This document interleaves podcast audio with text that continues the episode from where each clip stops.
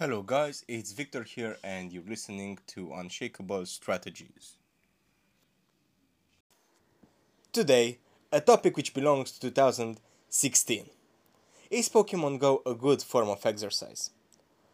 I actually came together with some friends from the US. They visited uh, where I live right now and I saw them catching Pokemons while we were walking uh, in the park and I asked them if I mean, how they kept playing for such a long time.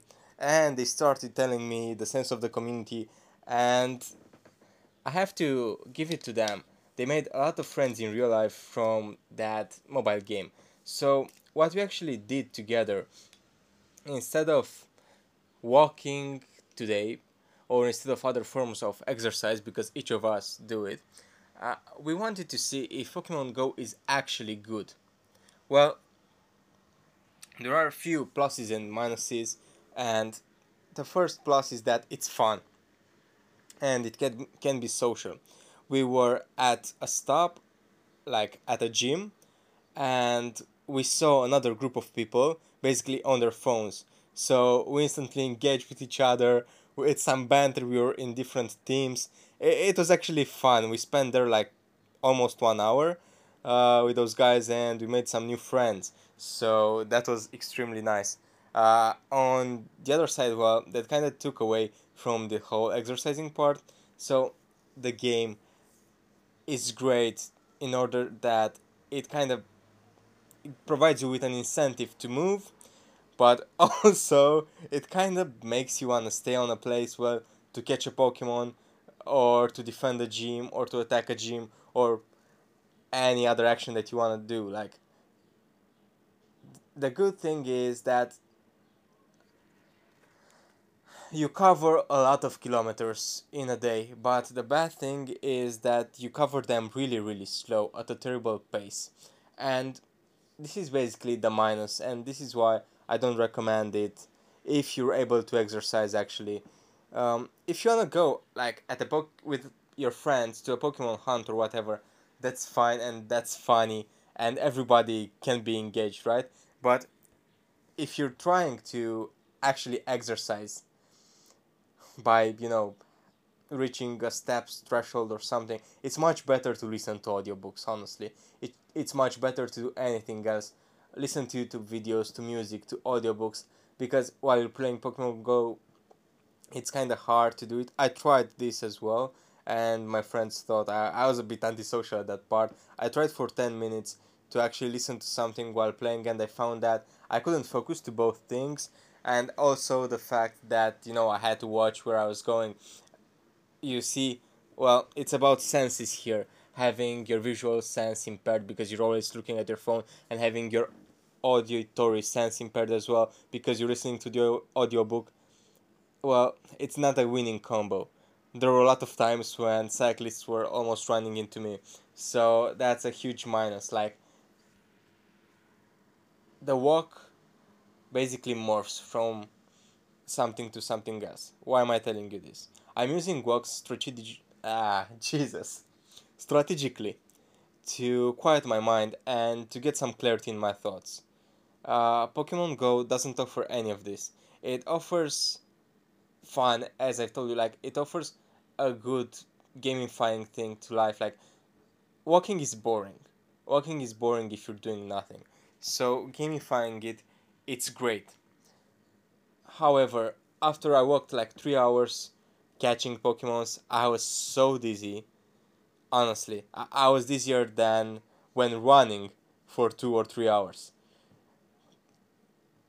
Overall, the experience was nice, and it's certainly something that you should do with your friends. So, if you're a loner, I don't think it's the best thing that you can do. Uh, or if you actually value your time a lot or better said if you're actually running out of time all of the time maybe what you should do and what's the best option for you is just to walk put some audiobooks on and that's it. You don't need anything else to distract you. Not even messages not even whatsapp not no. Just straight walk for 10,000 steps or whatever it was that interesting research uh, of how 10,000 steps every day provides you in the end of your life with 41 additional days. Well, that's a lot of effort for 41 days, right? Uh, walking 10,000 steps each day, roughly for me, it takes two hours. It's just my pacing, and I kind of tried to uh, put everything in one hour. So I have I have two forms of exercising. I have actually exercising at a gym, and I have the walking routine, and I tried because you know going to the gym and all it takes two hours for me. That takes two hours, and I cannot take any time away from that routine. I'm running at the lowest possible. Like I only shower for five minutes, so I'm not wasting any time. You know, I'm basically trying my best. Like I'm going there, uh, and being like really highly motivated. I'm not getting time. I'm not allowing myself time to waste, right? So I cannot cut from that part. But walking, I can maybe manage it into one uh, one hour, one hour and 15 minutes. That's the best I can do. 10,000 10, steps. But that's almost like running. So you might not enjoy it. And certainly when it's hot outside and when it's midday, when there are 40 degrees Celsius, I'm not enjoying it as well. So I have to slow down. So yeah, if I add to that the additional strain of catching Pokemon because, come on, you just have to catch them all, right? That's the catchphrase. Then you're just adding a lot of time to your routine. And for example, if it's Saturday, if it's Sunday, it's fine, right? Uh, maybe you're not working those days if you're having a 9 to 5 job. I, I have to work on Saturday and Sundays as well, so it doesn't apply to me. But look, again, I would not recommend you to put this into your routine. I don't think it helps in the long term. I think it distracts you, and I think it's a nice incentive if you don't want to go out on one day, basically to get yourself out. Like, you can use this once in a while, once in a blue moon, to get you to do the trick.